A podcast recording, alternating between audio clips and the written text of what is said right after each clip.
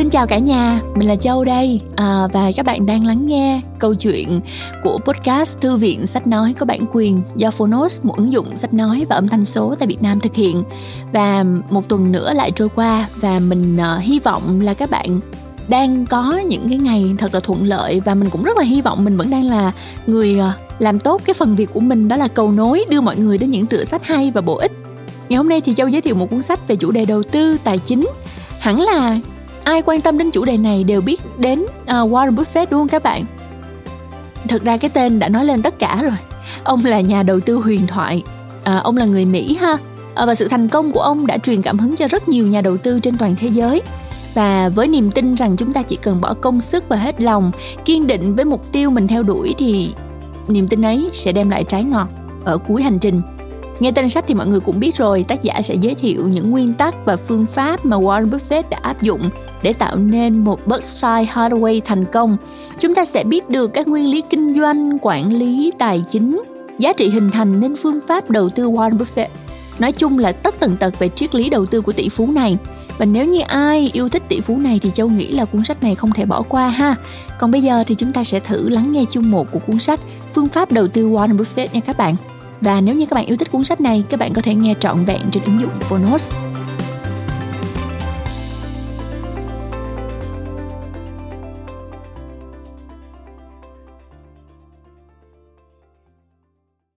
Bạn đang nghe từ Phonos.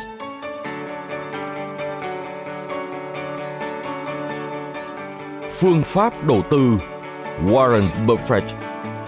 Những nguyên lý đầu tư của nhà đầu tư vĩ đại nhất thế giới. Tác giả, Robert G. Hastrom Người dịch, Mai Thanh Hương, Vũ Lê Mỹ Hạnh. Vân Huyền, Hiệu Đính. Độc quyền tại Phonos Alpha Books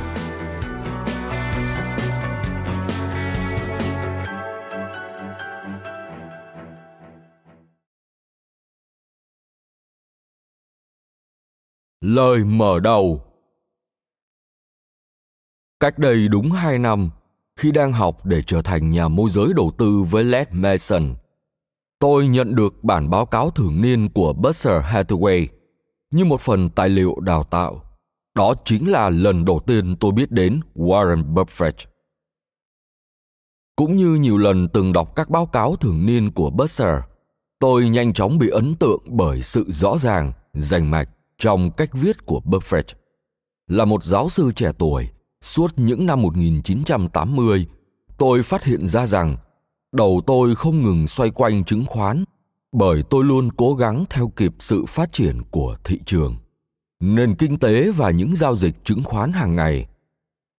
Tuy vậy, mỗi lần tôi đọc một câu chuyện của warren buffett hoặc một bài viết của ông, thì giọng nói đầy lý trí của ông dường như có sức mạnh hơn sự hỗn loạn của thị trường. Sự điềm tĩnh của ông đã truyền cảm hứng để tôi viết cuốn sách này khó khăn cơ bản tôi gặp phải khi viết phương pháp đầu tư warren buffett là tán thành hay phản bác lời khẳng định của buffett. Việc tôi làm vượt qua khả năng của bất kỳ ai. Một số nhà phê bình cho rằng không phải ai cũng có khả năng làm theo phương pháp đầu tư của warren buffett. Tôi không tán thành quan điểm này. Warren buffett là một người có phương pháp.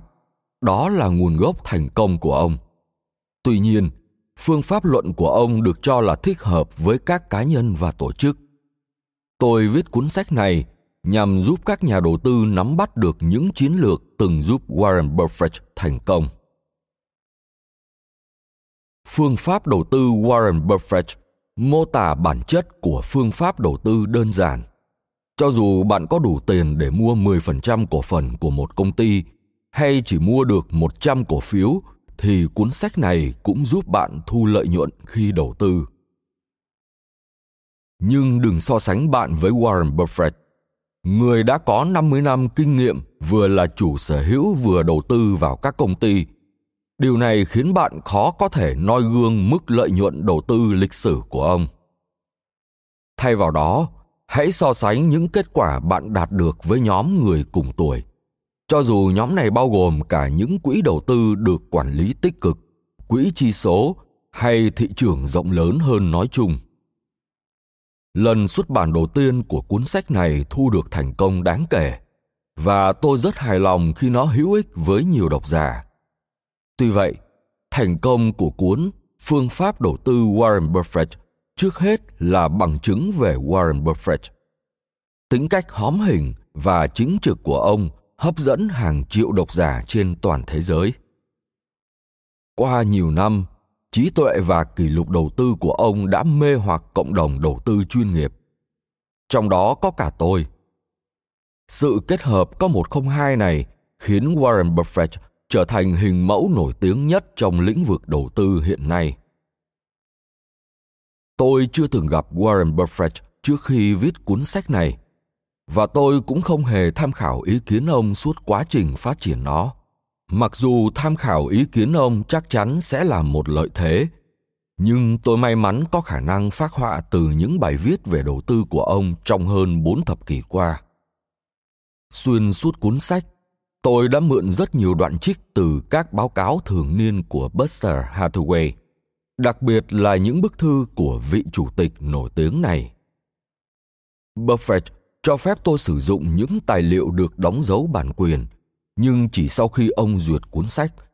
Sự cho phép này tuyệt nhiên không có nghĩa là ông hợp tác viết cuốn sách hay ông sẵn lòng cung cấp cho tôi những tài liệu hay chiến lược bí mật không có trong những bài viết công khai của ông. Hầu hết mọi việc buffett làm đều công khai, nhưng bị ghi chép rời rạc. Theo ý kiến của cá nhân tôi điều cần thiết và có giá trị đối với các nhà đầu tư là một cuộc nghiên cứu thấu đáo lối tư duy và các chiến lược của ông cùng với những vụ đầu tư mà Berkshire tiến hành trong nhiều năm qua. Tất cả nên được biên soạn thành một nguồn. Và đó chính là điểm khởi đầu cho lần xuất bản đầu tiên của cuốn Phương pháp đầu tư Warren Buffett. Sau 10 năm, bản sửa đổi này vẫn tiếp tục duy trì những mục tiêu cơ bản – nghiên cứu những hoạt động gần đây của Buffett để rút ra những bài học và xem xét khi nào sự thay đổi môi trường tài chính dẫn đến những thay đổi trong chiến lược đầu tư của ông. Một số vấn đề nhanh chóng trở nên rõ ràng. Trong những năm gần đây, mức độ hoạt động của Buffett trên thị trường chứng khoán giảm đáng kể. Ông mua công ty thường xuyên hơn mua cổ phiếu. Thi thoảng lắm, ông mới chuyển sang chơi trái phiếu và trái phiếu chính phủ. Mặc dù thu được lợi nhuận cao, nhưng khi chúng trở nên kém hấp dẫn, ông lại dừng chơi. Một số những công ty ông mới mua lại sẽ được giới thiệu ở những chương tiếp theo và chúng ta sẽ cùng xem xét đặc điểm của chúng phản ánh các nguyên lý trong phương pháp đầu tư Warren Buffett như thế nào. Tuy nhiên, do phần lớn các công ty này là công ty tư nhân trước khi Warren Buffett mua lại, nên những số liệu tài chính không được công khai. Vì vậy, tôi không thể tự tin khẳng định Buffett suy nghĩ thế nào về điều kiện kinh tế của các công ty này, mà chỉ có thể nói rằng rõ ràng ông thích điều ông nhìn thấy. Với ấn bản mới này, tôi cũng cố gắng kết hợp chặt chẽ một số dữ liệu không có trong ấn bản đầu tiên – Tôi thêm vào một chương nói về phương pháp quản lý danh mục đầu tư của Buffett. Một phương pháp được ông gọi là đầu tư tập trung. Đó là nền tảng cho sự thành công của ông. Và tôi đặc biệt lưu ý thính giả về điều này. Tôi cũng thêm vào một chương đề cập đến tâm lý tiền bạc, trong đó rất nhiều trường hợp cảm xúc làm hỏng những quyết định sáng suốt. Để đầu tư thông minh, quan trọng là bạn phải nhận thức được rằng mọi cám dỗ sẽ dẫn tới hành động ngu ngốc. Điều này cần thiết vì hai lý do. Nếu bạn biết cách nhận ra những hố sâu tình cảm, bạn sẽ tránh không rơi vào chúng. Bạn sẽ nhận ra những sai lầm của người khác và kịp thời thu lợi nhuận từ những sai lầm của họ. 10 năm là một quãng thời gian rất dài hoặc ngắn tùy thuộc vào hoàn cảnh và quan điểm cá nhân của bạn về thế giới đối với các nhà đầu tư điều chúng tôi có thể nói đó là trong suốt 10 năm bối cảnh thay đổi nhưng những nền tảng cơ bản thì không. Điều đó rất có ý nghĩa bởi vì trong 10 năm khác, bối cảnh lại thay đổi ngược lại hoặc thay đổi theo một chiều hướng hoàn toàn khác. Những người tiếp tục trung thành với những nguyên lý cơ bản sẽ vượt qua được những thăng trầm tốt hơn hẳn những người còn lại. Trong vòng 10 năm kể từ khi tôi viết cuốn sách này, thị trường chứng khoán ngày càng sôi động. Các bình luận viên truyền hình, nhà phân tích, người viết về tài chính và các nhà chiến lược đều nói quá nhiều để thu hút sự chú ý của các nhà đầu tư. Cùng lúc đó, nhiều nhà đầu tư lại bị thu hút vào những phòng chat trên mạng internet và những nhóm được lập ra để trao đổi thông tin và mánh khóe đầu tư. Mặc dù tất cả thông tin này được tự do công khai, nhưng các nhà đầu tư thấy ngày càng khó thu được lợi nhuận. Thậm chí một số người còn thấy khó tiếp tục sự nghiệp đầu tư.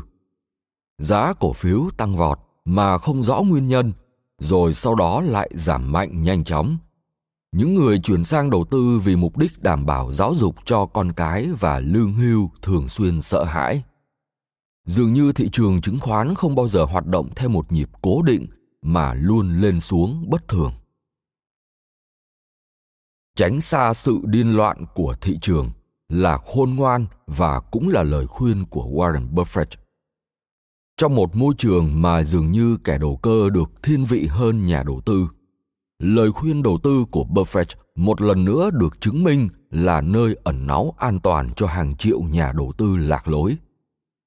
Đôi khi các nhà đầu tư lạc lối sẽ kêu lên, lần này nhất định phải khác. Đôi khi họ đúng, các chính trị gia phải kinh ngạc, thị trường phản ứng, rồi nền kinh tế phản ứng lại theo một nhịp điệu hơi khác biệt. Nhiều công ty mới liên tục ra đời khi các công ty khác trưởng thành nhiều ngành công nghiệp phát triển và tự thích nghi sự thay đổi liên tục diễn ra nhưng các nguyên lý đầu tư được đề cập đến trong cuốn sách này vẫn không hề thay đổi đây là một bài học ngắn gọn và xúc tích từ bản báo cáo thường niên năm 1996. Với tư cách là một nhà đầu tư, mục tiêu của bạn nên đơn giản là sẽ mua được cổ phiếu của ngành kinh doanh mang lại lợi nhuận chắc chắn cao hơn từ 5, 10 và 20 lần so với hiện tại. Qua một thời gian, bạn sẽ thấy chỉ có một số ít các công ty có thể đáp ứng được những tiêu chuẩn này. Vì vậy, khi bạn thấy một trong số các công ty đó đạt tiêu chuẩn bạn nên mua một số lượng chứng khoán có ý nghĩa cho dù năng lực tài chính của bạn như thế nào, bạn cũng luôn có cơ hội đầu tư. Cho dù bạn quan tâm tới ngành hay công ty nào, thì bạn cũng không thể tìm được một tiêu chuẩn tốt hơn thế. Robert g. Hastorm villanova, pennsylvania, tháng 9 năm 2004.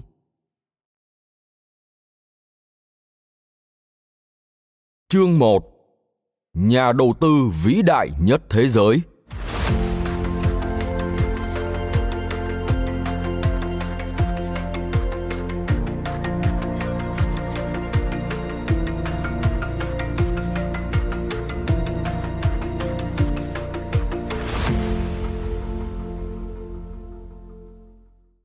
Hàng năm, tạp chí Forbes công bố danh sách 400 người Mỹ giàu nhất. The Elite Forbes 400. Những cá nhân trong danh sách xuất hiện rồi biến mất từ năm này qua năm khác khi hoàn cảnh cá nhân của họ thay đổi và lĩnh vực của họ có những bước thăng trầm. Nhưng có một số tên tuổi vẫn luôn tồn tại. Trong số những cá nhân dẫn đầu danh sách trong nhiều năm là những siêu tỷ phú họ là những người tìm thấy sự giàu có từ một sản phẩm nào đó, phần mềm hoặc phần cứng máy tính một dịch vụ bán lẻ hoặc nhờ vào khoản thừa kế may mắn. Trong số top 5 người giàu có nhất luôn có tên trong bản danh sách. Chỉ có duy nhất một người làm giàu nhờ khả năng thấu hiểu đầu tư. Người đó chính là Warren Buffett. Đầu những năm 1990, ông đã xếp số một trong bản danh sách. Sau đó một vài năm, ông giao động giữa vị trí số 1 và số 2 với một chàng trai có tên là Bill Gates. Thậm chí là tại thời điểm hiện tượng dot.com bùng nổ hồi năm 2000, khi phần lớn những đại diện cho sự giàu có trong bảng xếp hạng 400 của Forbes đều vươn lên nhờ sự phát triển hiện tượng trong công nghệ, thì Buffett, con người luôn vui vẻ lảng tránh bất cứ thứ gì liên quan đến công nghệ cao, vẫn đứng vững chắc ở vị trí thứ 4. Ông vẫn là cá nhân duy nhất trong top 5 có nguồn gốc của sự giàu có được xếp vào thị trường chứng khoán. Năm 2004, ông trở lại với vị trí thứ hai. Năm 1956, Buffett bắt đầu đầu tư với 100 đô la. Sau 30 năm, ông sở hữu một khoản tiền là 25 triệu đô la. Tại thời điểm viết cuốn sách này, giữa năm 2004, giá trị thu nhập dòng cá nhân của ông đã tăng lên 42,9 tỷ đô la. Chứng khoán trong công ty ông đang bán ở mức giá 92.900 đô la một cổ phiếu và hàng triệu các nhà đầu tư trên thế giới bám giết lấy từng lời của ông. Tuy vậy, để thực sự hiểu đầy đủ giá trị của Warren Buffett, chúng ta phải đi xa hơn tiền bạc, những lời ngợi ca và danh tiếng. Khởi nghiệp đầu tư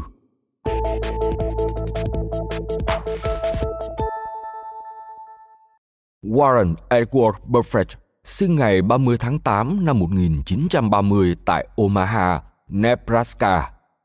Ông nội ông là chủ một cửa hàng tạp hóa và từng thuê chàng trai trẻ Charlie Munger, còn cha ông là một nhà môi giới chứng khoán địa phương. Từ thời niên thiếu, Warren Buffett đã ham mê những con số đến mức có thể ghi nhớ dễ dàng các kết quả tính toán. Lên 8 tuổi, Buffett bắt đầu đọc các tác phẩm viết về thị trường chứng khoán của cha mình. 11 tuổi, Buffett chú ý tìm hiểu bảng niêm yết giá cổ phiếu ở nơi cha ông làm việc. Những năm tháng thiếu thời của ông đầy sinh động với những cuộc phiêu lưu kinh doanh. Và ông thành công đến nỗi ông nói với cha rằng ông muốn bỏ qua khâu học đại học để tiến thẳng vào sự nghiệp kinh doanh. Nhưng cha ông đã từ chối. Buffett tham dự khóa học kinh doanh tại trường đại học Nebraska và trong quá trình học, ông đọc một cuốn sách mới về đầu tư của một giáo sư trường đại học Columbia có tên là Benjamin Graham.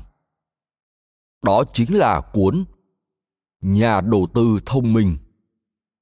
Buffett rất tâm đắc với những ý kiến của Graham và ông đã dự tuyển vào trường Đại học Columbia để được học tập trực tiếp với giáo sư Graham. Nhớ lại những tháng ngày đó, Bill Ruan, nay là chủ tịch của quỹ đầu tư Sequoia Fund, và là bạn cùng lớp với ông kể rằng đã có một phản ứng hóa học tinh thần xảy ra tức thì giữa Graham và Buffett và các sinh viên còn lại của lớp học là những khán giả đầu tiên. Không lâu sau khi Buffett tốt nghiệp trường Đại học Columbia với tấm bằng cao học kinh tế, Graham đã mời người cựu sinh viên của mình tham gia công ty của ông, công ty Graham Newman. Suốt hai năm làm việc ở đây, Buffett thực sự bị lôi cuốn bởi phương pháp đầu tư của người thầy thông thái.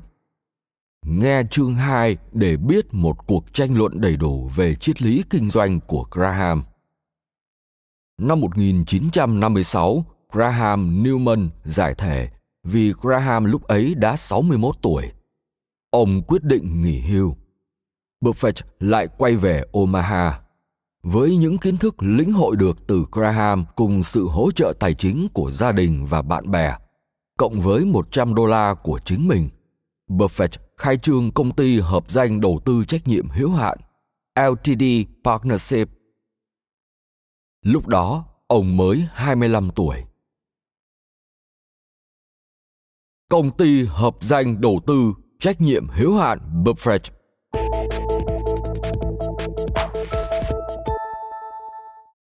Công ty hợp danh đầu tư khởi sự với 7 hội viên trách nhiệm hữu hạn cùng đóng góp được 105.000 đô la.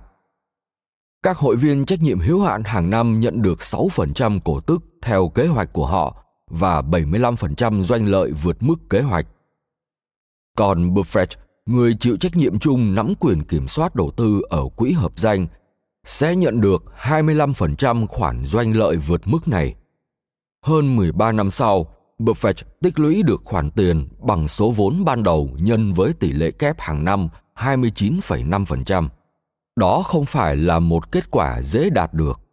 Mặc dù chỉ số công nghiệp trung bình Dow Jones giảm giá trong 5 năm khác nhau của giai đoạn 13 năm đó, công ty hợp danh Buffett vẫn không hề đi xuống. Thực tế, Buffett bắt đầu thành lập công ty với tham vọng vượt qua chỉ số Dow Jones mỗi năm 10 điểm. Và ông đã vượt qua chỉ số này không chỉ là 10 mà là 20 điểm mỗi năm. Khi uy tín của Buffett tăng lên, nhiều người tới hỏi ông cách quản lý tiền. Trong thời gian điều hành công ty hợp danh này, Buffett đầu tư nắm quyền kiểm soát một số công ty cổ phần niêm yết và tư nhân. Năm 1962, ông bắt đầu mua cổ phiếu của một công ty diệt may đang eo uột là Berkshire Hathaway. Cùng năm 1962, Buffett chuyển văn phòng công ty hợp danh từ quê nhà ông tới Kiewit Plaza tại Omaha. Chính là trụ sở văn phòng cho tới tận ngày hôm nay. Năm tiếp theo, ông có một vụ đầu tư gây choáng váng dư luận.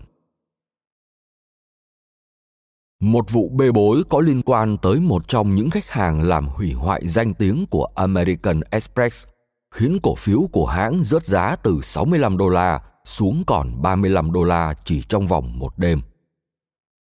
Buffett đã áp dụng rất tốt bài học của Ben Graham. Khi cổ phiếu của một công ty lớn đang bán dưới mức giá trị thực của nó, hãy hành động thật quyết đoán. Buffett có một quyết định đầy táo bạo. Dùng 40% tổng số tài sản của công ty hợp danh, 13 triệu đô la để mua cổ phiếu của American Express hơn 2 năm sau, cổ phiếu đó tăng giá lên gấp 3 lần và các thành viên hợp tác thu được lợi nhuận dòng 20 triệu đô la. Đó là Graham đích thực, Buffett đích thực. Năm 1965, tài sản của công ty hợp danh đã tăng lên 26 triệu đô la. 4 năm sau, với lý do thấy thị trường có tính chất đầu cơ cao và những giá trị thực đang ngày càng khan hiếm, Buffett quyết định chấm dứt công ty hợp danh đầu tư. Khi công ty hợp danh đầu tư giải thể, các nhà đầu tư hoạt động đều được chia phần đầy đủ. Một vài người trong số đó, theo lời khuyên của Buffett, đã tìm kiếm nhà quản trị tài chính Bill Ruane, người bạn học cũ của ông tại Columbia. Ruan chấp nhận quản lý tài chính cho một số hội viên cũ và quỹ đầu tư Sequoia Fund được thành lập. Các hội viên khác của công ty hợp danh kể cả Buffett đầu tư phần lợi nhuận hợp tác của họ vào Berkshire Hathaway. Tại thời điểm đó, phần vốn liếng của Buffett ở công ty hợp danh đầu tư cũ đã tăng lên 25 triệu đô la và khoản tiền ấy giúp ông đủ sức nắm quyền điều hành Berkshire Hathaway. Những gì ông làm đã nổi tiếng trong giới đầu tư trên toàn thế giới. Thậm chí, những người chỉ với một chút lợi nhuận thoáng qua trên thị trường chứng khoán cũng nhận ra tên của Buffett và biết một vài điều về thành công lấy lừng của ông. Trong các chương tiếp theo, chúng ta sẽ theo dõi những thăng trầm của Berkshire Hathaway trong 40 năm Buffett điều hành. Có lẽ, quan trọng hơn là chúng ta sẽ nhìn sâu vào bên trong để khám phá đến tận cùng triết lý phán đoán chung mà nhờ nó, ông đã tạo dựng thành công cho mình. con người và công ty của Buffett. Thật không dễ mô tả Warren Buffett. Về ngoại hình, ông không có gì nổi bật. Về trí tuệ, ông được coi là một thiên tài, nhưng mối quan hệ thực tế của ông với mọi người thực sự rất phức tạp. Ông giản dị, thẳng thắn, trung thực và chân thật. Ông thể hiện sự kết hợp đầy quyến rũ giữa trí thông minh lạnh lùng tinh tế và sự hóm hình thật thà. Ông tôn sùng sâu sắc tất cả mọi thứ logic và cực kỳ chán ghét hành động khờ dại. Ông theo đuổi sự giản đơn và né tránh điều phức tạp khi đọc những bản báo cáo thường niên của Buster, độc giả sẽ ấn tượng trước cách Buffett trích dẫn kinh thánh John Maynard Keynes hoặc May West thật tự nhiên. Thế giới có thể mổ xẻ ở đây chính là đọc. Mỗi bản báo cáo dài khoảng từ 60 tới 70 trang với luồng dày đặc thông tin. Không có hình vẽ, không đồ thị màu, không biểu đồ những ai được rèn luyện đủ để bắt đầu với trang số 1 và tiếp tục không dừng lại xứng đáng được nhận một phần thưởng với một liều thuốc cho khả năng nhạy bén tài chính, sự hóm hình dễ gần và lòng chân thật không nao núng. Buffett thể hiện tính vô tư trong báo cáo. Ông nhấn mạnh cả điểm yếu và điểm mạnh về tình hình kinh doanh của Berkshire. Ông tin rằng những người sở hữu cổ phiếu của Berkshire chính là những người chủ của công ty – và ông nói với họ nhiều như ông mong muốn được nghe nếu ông ở vị trí của họ. Khi Buffett giành quyền kiểm soát Berkshire, giá trị dòng của công ty là 22 triệu đô la. Sau 40 năm, con số này tăng lên 69 tỷ đô la. Con số vượt xa mục tiêu của Buffett là làm giá trị sổ sách hàng năm của Berkshire Hathaway tăng lên 15% vượt xa số lợi nhuận mà một công ty Mỹ trung bình đạt được. Kể từ khi ông nắm quyền kiểm soát Berkshire năm 1964, lợi nhuận của công ty tăng lên đáng kể. Giá trị sổ sách trên một cổ phiếu tăng từ 19 đô la lên 50.498 đô la, đạt mức 22,2% lợi nhuận thường niên. Tình hình hoạt động cân đối này còn gây ấn tượng mạnh hơn khi bạn biết Berkshire phải đóng cả thuế lợi nhuận. Vốn và lợi nhuận thu được từ chỉ số S&P 500 là trước thuế. Bắt đầu từ năm 1979, theo quy định, các công ty bảo hiểm phải đánh giá bằng giá trị thị trường của cổ phiếu thay vì bằng chi phí hoặc bằng giá thị trường thấp hơn.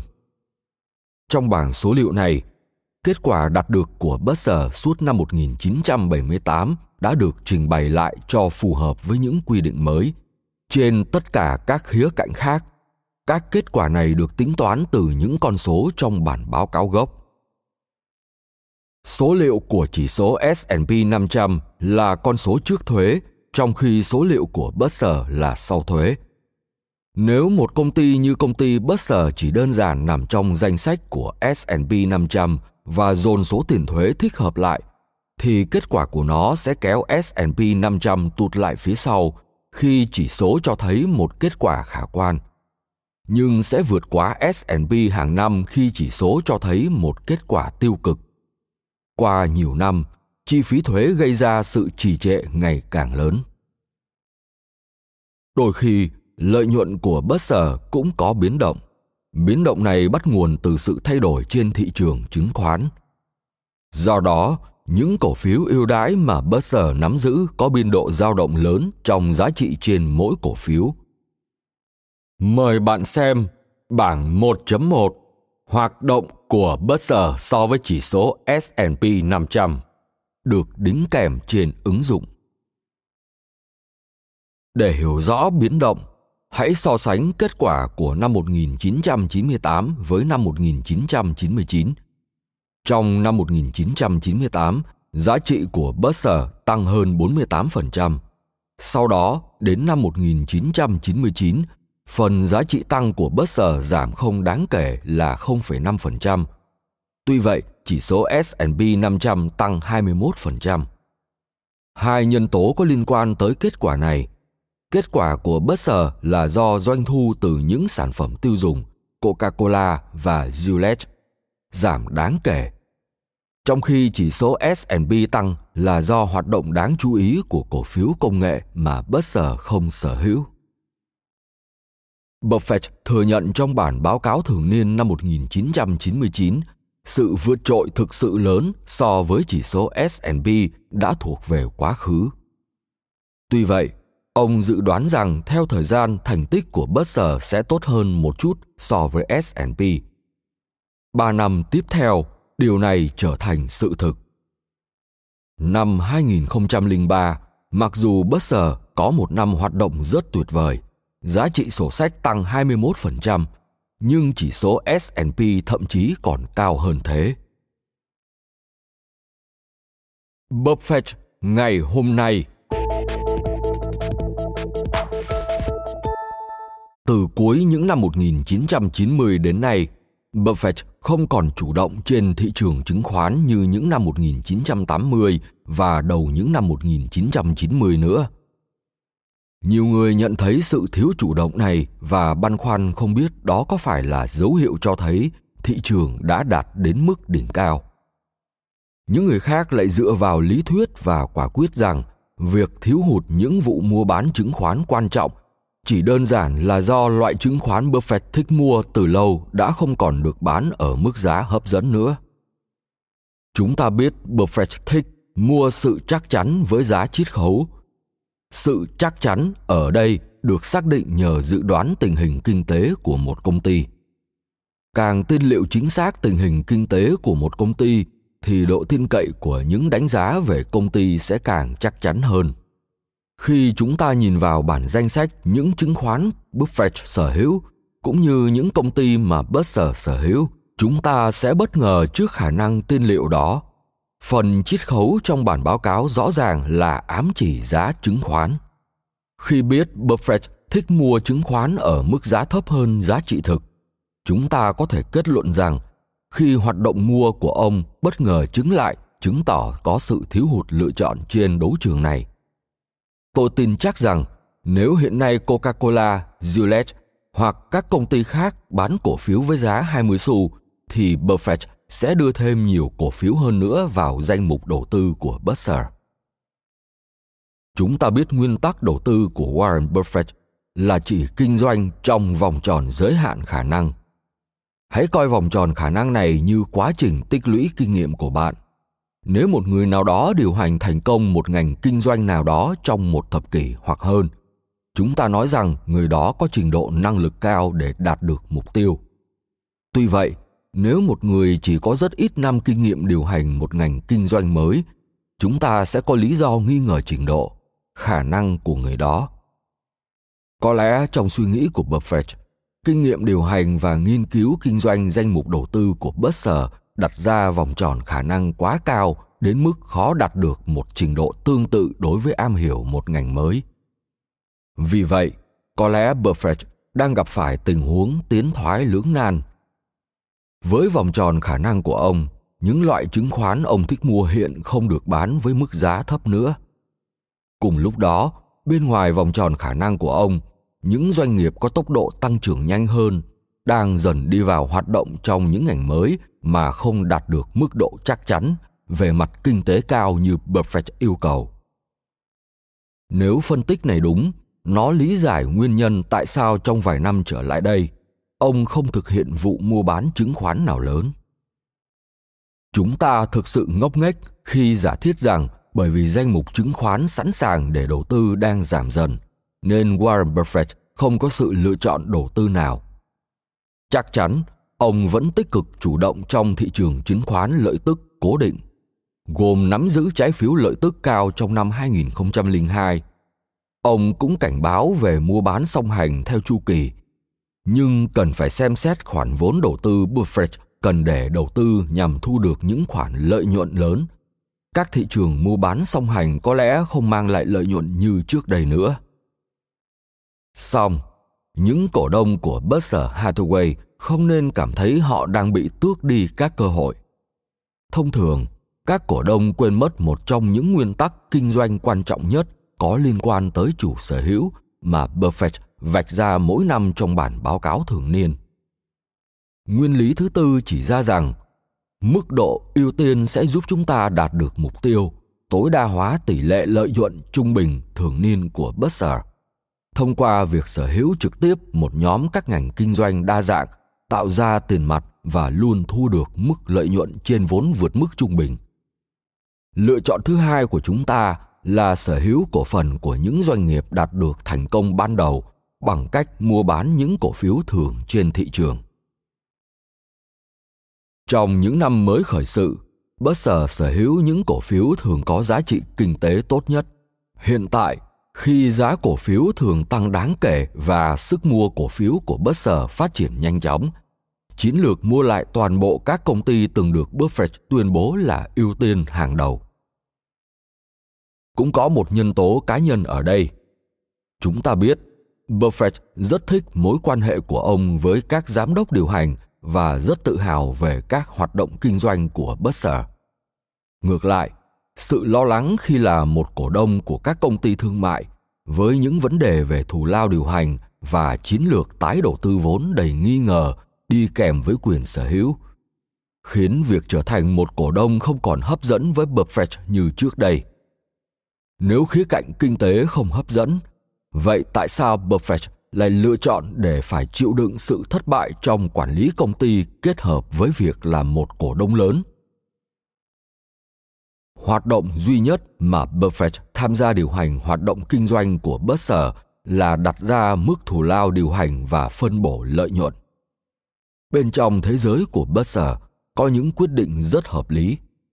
Bên ngoài thị trường chứng khoán, các quyết định thù lao điều hành và phân bổ nguồn vốn không phải lúc nào cũng hợp lý. Điều đó có nghĩa gì đối với các nhà đầu tư cá nhân?